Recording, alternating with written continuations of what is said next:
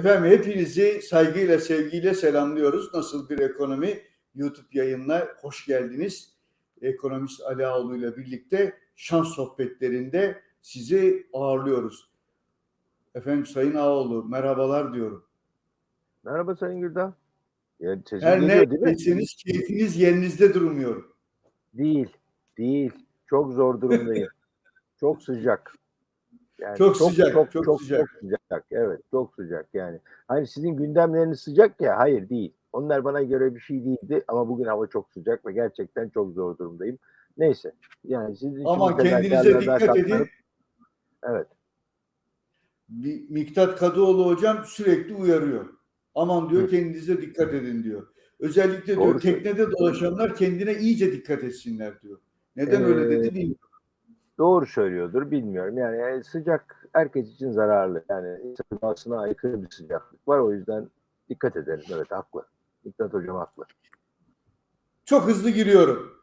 Konumuz belli. Merkez Bankası'nın kararını hepimiz duyduk zilin sesini. 250 bas puan arttırdı. Yani e, hemen de arkasından bir parasal yani miktarsal sıkılaşma mesajı verdi. Adımını da attı. Biz de zaten bugün ha bugünü de e, söyleyelim 21 Temmuz 2023 şu anda 12.45 gibi e, yayınımızı yapıyoruz. Saatlerimiz bu. E, KKM'den çıkış hamlesi dedik. Bilmiyorum değerlendiririz birlikte ama e, kur korumalı mevduat nedeniyle oluşan bu e, likiditeyi bir şekilde merkez toplamaya çalışıyor. Sanki böyle akut sorunu şu sıralardaki en önemli sorunu o gibi görünüyor. Ama sonuçta burada e, benim gördüğüm tabii benim e, değerlendirmem böyle enflasyon beklentilerini kontrol altına alacak bir e, hamle gelmedi. E, esas itibariyle e, Merkez Bankası'nın faizde e, sınırlı artışını da e, ellerinin rahat olmadığı yönünde yorumluyorum e, doğrusu. Evet sonrasında bir takım e, yine sıkılaştırmalar yapacağım diyor. Fakat o sıkılaştırmalarda kaçar bas puan gelecek. Şimdi gördüğüm 30'a kadar yükseltebilir diyenlerle valla bu havada giderse yani yıl sonuna kadar söylüyorum bu havada giderse e, 22'leri 23'leri çok da geçemez diyenler arasında bir ayrışma da beklentilerde de bir ayrışma başladı. Sen ne bekliyordun? Ee, nasıl devam eder bundan sonra? Bunun sonuçları ne olur? Kurlarda çok hafif bir şey var. Ee, yukarıya e, çıkış oldu. Ama zaten daha öncesinde böyle olacağı yönünde hükümete yakın kalemlerin de yazması nedeniyle işte 17,5 vesaire gibi 250 bas puan arttırır gibi en fazla 2,5 puan arttırır gibi e, laf sözler aslında onu da belki de ayrıca da değerlendirmek lazım. Hani bu ne kadar Merkez Bankası'nın bağımsızlığı ile ilgili çok ciddi soru işaretlerini de beraberinde getiriyor bana göre. Ama bundan sonrası ne olur ve bu bugünü bu yapılarını nasıl değerlendiriyorsun? Aslında sen hepsini özetledin Sayın Güldağ. Yani bunları satır arasında söyledin ama ben daha net bir şekilde söyleyeyim. Bir, Abdülkadir Selvi'nin yazısı üzerinden artık 200-300 bas puan ya olur ya olmaz noktasına gelmişti piyasa. Bana göre yanlış. Yanlış olan şu. İki tane yanlış var. Birincisi Abdülkadir Selvi üzerinden bu mesajın veriliyor olması Merkez Bankası'nın iletişim stratejisi açısından son derece hatalıdır. Merkez Bankası kendisi bunu bir şekilde daha önceden varsa eğer böyle bir niyeti daha önceden söylemeliydi. Bu birinci hata. İkinci hata 250 bas puanlık artış. Yani söyler misin bana nedir? Ne ifade ediyor? Hani nedir? Yani bir şey mi söylüyor? Yani bana bir şey söylemiyor. Tam tersine bana söylediği seni sen söyledin. Merkez Bankası'nın bağımsızlığı ile ilgili çok ciddi soru işaretleri uyandırıyor. Belli ki Merkez Bankası eskisine göre çok farklı hareket etmiyor değil, edemiyor. E o zaman neden biz Merkez Bankası Başkanı'nı değiştirdik? Neden ekonomi yönetimini değiştirdik? Sadece ve sadece körfeze şirin görünmek, oradan bize geçici olarak gelecek bir para için mi yaptık bu işi? Yapmamalıydık. Ha, ben bu hafta içinde değişik e, zamanlarda yaptığım sohbetlerde diyeyim. Hani bunların bir kısmı Twitter'da da yansımış olan sohbetler diyeyim. Onlar da çok basit bir soru soruyorum ben. Körfez'den gelecek 50 milyar dolar mı? IMF'den gelecek 50 milyar dolar mı? İkisi de 50 milyar dolar. Hangisi daha 50 milyar dolardır diye soruyorum. Sana da sorayım. Hangisi 50 milyar daha iyi bir 50 milyar dolardır? Yani IMF'den gelecek 50 milyar dolar önden yüklemeli bir finansman olaraksa süper olur. Yani şu anki sorunlarımıza bayağı bir e, iyileştirme yapar. Çünkü 50.7 olarak açıklanan Körfez'den gelecek rakam bir bir hacim ifade ediyor bize. Böyle derhal gelecek parayı da ifade etmiyor ayrıca. Hani derde derman güzel. olması açısından söylüyorsan. Evet. e, Şöyle bir şey. Bence Körfez'den gelecek 50.7 milyarlık para da aslında çok iyi bir para. Neden Çok iyi. diyeceksin? Şimdi çok iyi bir para. Neden diyeceksin? Şimdi ayıralım. Körfez'den bir 50 milyar dolarlık mevduat gelse bize 5 ayda yere bir yer bitiririz onu biz. İki, Öyle. IMF'den gelecek olan 50 milyar dolar aslında pardon düzelteyim kendimi. Körfez'den gelecek 50 milyar doların 10 milyar doları yolda kaybolur 40 milyar dolarlık iş yapar. IMF'den gelecek olan 50 milyar dolar beraberinde bir yığın yapısal önlem getireceği için 500 milyar dolarlık etki yapar piyasaya. Güvenle ilgili, yapılacak olan düzenlemelerle ilgili. Herkes IMF'deki 50 milyarı tercih etti benim bu soruyu sorduğum diğer sohbetler sırasında. Neden? Çünkü arkasında yaptırımlar olacağı varsayımı var. Geçtim. Bugünkü gelen yani yapılan 50.7 milyar dolarlık anlaşma. Çok güzel bir anlaşma. Nasıl bir anlaşma dersen aslında Memorandum of Understanding dediğimiz karşılıklı bir mutabakatı ifade eden anlaşmalar bunlar. Tabii. Bunun iyi tarafını söyleyeyim. Türkiye'deki bir varlığı körfeze satmak yerine bu şu demektir. Körfez'de yani Türkiye'deki bir varlığı sat. Diyelim ki Türk Hava Yolları'nı veya BOTAŞ'ı veya Ziraat Bankası'nı veya Halk Bankası birini sattık. 2, 3, 5, 10, 10 yıllık karına karşılık bunu sattık. Her yıl bundan sonra her yıl o satın alan adam temettü olarak o parasını geri alacak zaten. O yüzden bu satışın çok fazla anlamı yok ama 50.7 milyar dolar Türkiye'de yapılacak yatırımlar ve Türkiye'nin cari açığının azalmasına katkıda bulunacak yatırımcı yatırımlar olması hasebiyle veya olacağı umudu hasebiyle çok iyi. İyi bir anlaşma. Ama oradan gelecek bir 50 milyar dolar nakit mi? IMF'den gelecek 50 milyar dolar nakit mi? Ben IMF taraftarı değilim ama IMF kuralları üzerinden gelecek bir 50 milyar doları biz Arap veya Körfez sermayesinden gelecek olan bir 50 milyar dolara benzer koşulları eklesek o da 500 milyar dolarlık iş yapar.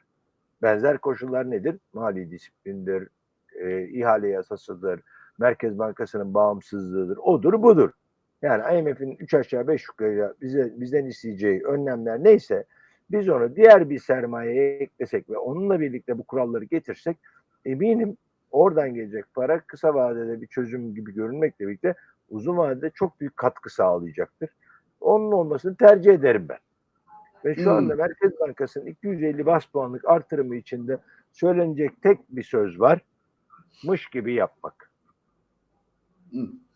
Peki mış gibi yapmak ama e, öyle ya da böyle bir rakamlarla da karşı karşıyayız. Bütün bu olup biten senin beklentilerini önümüzdeki döneme ilişkin değiştirdi mi? Değiştirdiyse nasıl değiştirdi? Değiştirmedi çünkü benim için beklenti aslında 35-40 bas puan yani 35-40 gibi bir faiz oranı. Yani bundan bahsettiğimiz bugün 15'e göre bahsettiğinde 2000 bas puan bir artıştan söz ediyorum. Hatta 2500 bas puan bir artıştan söz ediyorum. Bunu yapmadığını sürece illa bu faiz doğru mu onu da bilmiyorum. Onun da yapıldıktan sonraki tepkilerine bakmak lazım ama şu anda bana bu faiz arttırımı öncesinde eş, dost, işte faiz çok yüksek artacakmış. Doları satalım mı dediler. Ben de çok basit olarak dedim ki ben o kadar emin değilim bu faiz artışının yüksek olacağından. O yüzden de şimdilik beklemeyi öneririm ben dedim. Gayet böyle muhafazakar, gayet ne suya ne sabuna dokunur bir yorumdu. Ama doğru çıktı. İşin şaşırtıcı tarafı doğru çıktı ve doğru çıkmasını gerçekten ister miydin sorusunun yanıtı bende hayır. Döviz satılır mıydı? Hayır satılmazdı. Çünkü döviz satışını gerektirecek denli bir faiz artışı gelmedi ve işin kötüsü 500 bas puanın üzerine 250 bas puanlık artış bundan sonra geleceğiyle ilgili de herhangi bir pozitif işaret vermiyor bize. Hmm. Yani kurlar yükselmeye devam eder. Şimdi ben bakıyorum e, yani geçen ay 28 diyenler bu ay 30 diyorlardı dolar için yıl sonu tahminlerinde. E, şimdi o e, rakamlarını 32 liraya çıkarmış vaziyetteler yıl sonu tahminleri için. E, enflasyon tahminlerini de e, 50'nin üzerine zaten hemen hemen herkes taşımış gibi görünüyor. E, faizde de 30'lar civarında yıl sonunda olacağı düşünülen faizin genel bir kabul olarak şimdi 20'lere doğru gerilediği 22-23 civarında bir yerlerde yıl sonunu kapatırız e, dedikleri bir ortama doğru geliyoruz. Bilmiyorum senin için bunlar bir şey söylüyor mu ya da senin buna söyleyeceğin bir şey var mı? Var şöyle bir şey var. Ben yıllardır sanıyorum 10 yılı geçti. Bir çabam var. Buradan da paylaşmak istiyorum onu. Merkez Bankası'nın beklenti anketinde önümüzdeki 3 ayda ve önümüzdeki 12 ayda faizler ne olur diye bir soru var. Bu soru bir soruyu sorulan tarafın vereceği yanıtı yönlendiren bir soru. Şöyle ki ben bugünkü ortamda hele hele Mehmet Şimşek ve Hafize Gaye Erkan gibi iki tane yeni isimle birlikte yeni bir döneme gireceğimizi varsaydığımda çok da yeni bir döneme girmediğimizi görüyorum. Ve ben bir buna yanıt veren taraf olsaydım bu parametreler eşliğinde ne olur sorusuna politikacılar ne ister diye bir soruyla ilk önce kendi kendime başlar. Ona göre de bir yanıt verirdim. Halbuki bunun yanına önümüzdeki 3 ayda ve önümüzdeki bir yılda faiz sizce ne olmalıdır diye sorsaydı Merkez Bankası ki bence bu soru mutlaka ve mutlaka eklenmeli. Ben 10 yıldır 10 yılı aşkın bir süredir bunu ısrarla söylüyorum ve bir kez daha söylemek istiyorum bu fırsattan istifade. O da şu. Ne olmalı sorusunun yanıtı aslında Merkez Bankası'nın politika faiziyle veya politika işte piyasaya olan yaklaşımıyla piyasanın Merkez Bankası faizine olan yaklaşımı arasındaki farkı göstereceği açısından bu farkın daralıp genişlemesi Merkez Bankası'na da piyasaya da çok önemli mesajlar verecektir. Bunu yapmıyoruz. Bunu yapsak bundan sonrası için çok ciddi bir elimizde geçmişe yönelik bir bilgi birikimi olurdu. Şimdiye kadar yapılmadığı için ya bu bilgi birikiminden yoksunuz ama bundan sonrasında yapılırsa eğer böyle bir bilgi birikimi elimizde mevcut hale gelecek ve Merkez Bankası ile piyasa farklı düşündüğü noktalarda bu farkın a ne kadar olduğu ve hatta olup olmadığını biliyor olacağız. Bunu yapmıyoruz. Yani yapsak çok daha basit bir şekilde politikayı veya para politikasını çok daha net bir şekilde oluşturur ve piyasayı da ikna ederiz. Şu andaki 17,5 piyasayı zinhar ikna etmiyordur. Peki bu e, saptama doğru ve ben benim de katıldığım bir saptama gerçekten böyle bakmak lazım meseleye. Ben KKM'yi de çok hızlıca bir konuşmak tartışmak istiyorum. Bu piyasadaki parayı yani KKM dönüşlerinden sonra bir para ortaya çıkıyor. Merkez Bankası da biraz e, dolarda dövizde alıcı pozisyonunda gibi görünüyor. E, kamuda sanki satıcı pozisyonundan hafif çekilmiş gibi görünüyor. Yani bu görüntü böyle. Bu parayı çekmek için şimdi KKM'yi cazip olmaktan çıkarma yönünde bazı adımlar gelmeye başladı. Bir öncekilerde konuştuğumuz o korumasız yani KKM'den dönüşümü korumasız TL mevduata 3 aylık olanına yapmaya e, çalışan bir bir takım düzenlemeler geldi. KKM'ye zorunlu karşılık oranı tüm vadelerde yüzde 15 e, olarak belirlendi. Bunun bir e, yansıması olur mu? Bu mesela dolarizasyon eğilimini çünkü oradan e, çıkıyor, o korkudan çıkıyor bütün bu adımlar. Engeller mi yoksa dolarizasyon eğilimi devam mı eder? Devam eder. Devam, Neden devam eder? Yani bunu şimdi KKM çok kötü bir eroin alışkanlığına dönüştü. Merkez Bankası mevduat sahibi ve bankacılık sisteminde yapılan düzenlemeler nedeniyle müthiş bir bağımlılığa dönüştü ve bundan şu anda hemen hemen hiç kimse kurtulamaz. Bu bağımlılık çok ciddi bir tedavi gerektiriyor. Çok ciddi bir tedavi gerektiriyor.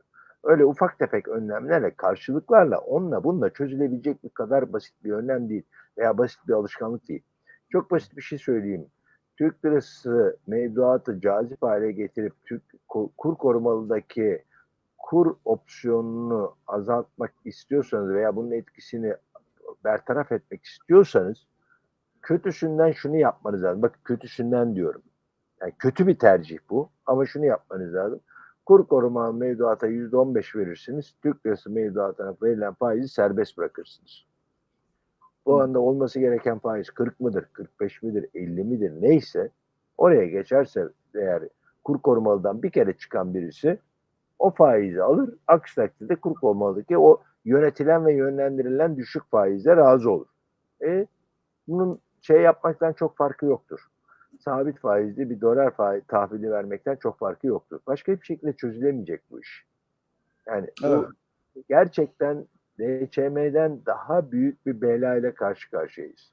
DÇM görece olarak gayri safi milli hasılanın içinde küçük bir paya sahipti ama yıllar boyunca bizi meşgul etti. Şimdiki problem gayri safi milli hasıla içinde çok büyük bir paya sahip ve sistemi her iki taraftan da zorluyor. A. Merkez Bankası'nın döviz ihtiyacının artıyor olması. B. Bu kur korumalı mevduat karşısında oluşan mevduatların bankacılık sisteminde kredi vermeye temel teşkil eden mevduat rakamının ana kaleminlerinden bir tanesinde olması açısından bankacılık sistemini de zorluyor. Yani kur Evet. korumalı mevduattan çıkmak için sabit faizli uzun vadeli bir dolar tahvili veriyor olsanız KKM tarafını Merkez Bankası ve bankacılık ve pardon bank, Merkez Bankası ve hükümet tarafından çözersiniz ama bu sefer bankacılık sistemine başka bir yük getireceksiniz. Bankacılık sistemi verdiği kredi faiz, kredileri nereden fonluyor olacak? Bu, bu dolar kağıtlarla fonluyor olamaz. O zaman bu sefer Merkez Bankası da bu dolar kağıtları teminat olarak verip oradan para almayı sağlamanız lazım. Yıllara sari çok büyük bir problem haline gelir ve gelecek. Üzgünüm. Evet. Şu andaki rakamlardan, verilerden bakarsak benim hesabım gayri safi e, yurt içi hasılanın yüzde on beşi civarında bir rakama doğru e, gelmiş durumda. Bakalım izleyeceğiz. Çok az vaktimiz var. Biliyorum hızlıca bir parite tarafına bakalım istiyorum. Çünkü o tarafı da ihracatçı, e, ithalatçı için iyice önemli hale geldi. Evet orada biraz gönlüm rahat. Çünkü yılın başındaki sohbetlerde 12.45-12.65 gibi tahminim vardı. Bu banda kadar gelir. Ondan sonra euro değer kaybeder dedim. Bundan iki hafta ya da üç hafta önce buraya geliyoruz. Buradan bir miktar hece etmek lazım dedim. Şu anda bir 11.27 seviyelerinde euro dolar paritesi. Ee, bir miktar gerileyecek. Nereye kadar konusu biraz muğlakta ama ben hemen hızlı bir şekilde bir grafiğe bakarak söyleyeyim. O da eee yani 1.11.45 pardon 1.45 e, 50 seviyelerinden çok çok büyük ihtimalle 1.0 8.75 1.09 seviyelerine kadar gerilemesi ihtimali artıyor. Önemli düzeltme aşamasına geldik. Teknik analizlerin hepsi bana şu anda bir düzeltmenin başladığını ve bunun biraz daha devam edeceğini nereye kadar dersen 1.09'lu seviyelere kadar bu 1.0890 ile 1.0990 arasında bir yerde bahsediyoruz.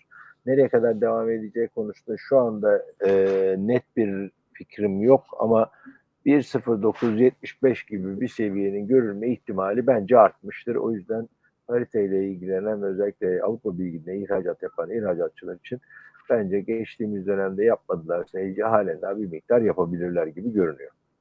Evet. Yani heceden zaten seni dinleyip bu anlamda e, biraz daha rahat ama hala bir fırsat da var diye e, Öyle görünüyor şu anda. istiyoruz o zaman hep beraber. Peki e, altın ve gümüşte de biraz bir hareketler gene oldu. E, o tarafla ilgili son beklentilerin ne yönde? Evet orada ben daha önce 1900'lerin altına ineriz sonra 2000'lere doğru gideriz demiştim ama o 1900'lerin altına inecek hareket çok fazla olmadı. Çünkü altın gümüş oranı evet gümüşle yine çok arttı de- de taraftaydı. Gümüş bir parça hızlı hareket etmişti. Şimdi o biraz geriledi. Altın aradaki farkı kapatıyor. Ben halen de 2000 dolar altın 25-25 dolar cinsinde gümüşün tepe olduğunu düşünüyorum. Ben altın hatta 1000 dolarda değil 1975 dolar seviyeleri bence kritik eşikler. Aşılması biraz zor ve şu anda gördüğüm kadarıyla Amerika'daki tahvil faizlerinde uzun vadelerden bahsediyorum 10 yıllıklarda önemli bir geri çekilme yok. O geri çekilme olmadığı için de ben bu e, yeniden bir yukarı hareketin sınırlı olabileceğini düşünüyorum. Euro dolar paritesindeki 1.09'lu rakam beklentimle birlikte ben altın ve gümüşte bir miktar gerileme olmasını bekliyorum. Bu arada küçük bir parantez açacağım. Özellikle buğday başta olmak üzere tarımsal emtia tarafında e, tahıl koridoru anlaşmasının Rusya tarafından bir anlamda tek taraflı olarak bozulması nedeniyle tahıl tarafında diyeceğim. Bütün e, tarımsal emtiaya yansımıyor ama tahıl tarafında bir takım riskler ortaya çıkmış görünüyor. Bu konuyla ilgili olan işletmeler, un üreticileri diyeceğim bölüm e, bu konuya biraz daha hassasiyetle yaklaşmaları özellikle arz tedariği konusunda dikkatli olmaları gereken bir döneme girdik gibi görünüyor. Yeni hasat gelene kadar olan iki aylık süre içinde diyeyim bir takım problemler yaşanabilir. Hem nasıl dikkat ediyorlar biliyor musun? Çok ciddi Emin. zaten e, masadaki en önemli konuşma konuları bu. Hele ki Rusya'nın Ukrayna'nın bu tahıl e, limanlarını, tahılı gönderdiği limanları vurmasıyla birlikte hatta bu işi Avrupa Birliği tarafında da gıda krizine kadar gidebileceği yönünde bir takım e, düzenlemeler de oldu. Bakalım onları da izleyip yani açıklamalar oldu. Onları da izleyip Önümüzdeki hafta biraz daha fazla konuşacağız diye düşünüyorum bu konuyu. Zaten şimdi 20 dakikayı aşmayalım diye kendi kendimize söz verdik. Ee, aşmadık Buyurun gibi 23 görünüyor. dakika. Hep, hep Kaç? senin yüzünden Sayın Güldağ yani. Ben hiçbir şey yapmadım. Ben gayet kısa, öz ve hızlı konuştum yani. Ay, Sayın Ağoğlu, izleyenlerimiz bu konudaki kararı vereceklerdir. Kendileri Ee, versin. ben Evet, onların e, hakkaniyetine sığınıyorum. Ama ağzına de. sağlık, aklına sağlık. Çok teşekkürler. Güzel, keyifli oldu. Sana keyfinin devam etmesini diliyorum. Bütün İnşallah izleyenlerimizin kadar olabilirse diyelim. olmayan hepsinin Evet evet. keyfi yerinde olsun, sağlıklı olsunlar efendim. Cümlemizde sağlıkla. Sağlıkla e, haftaya yeniden şans sohbetlerinde buluşmak üzere. Sağlıkla kalın. Görüşmek üzere.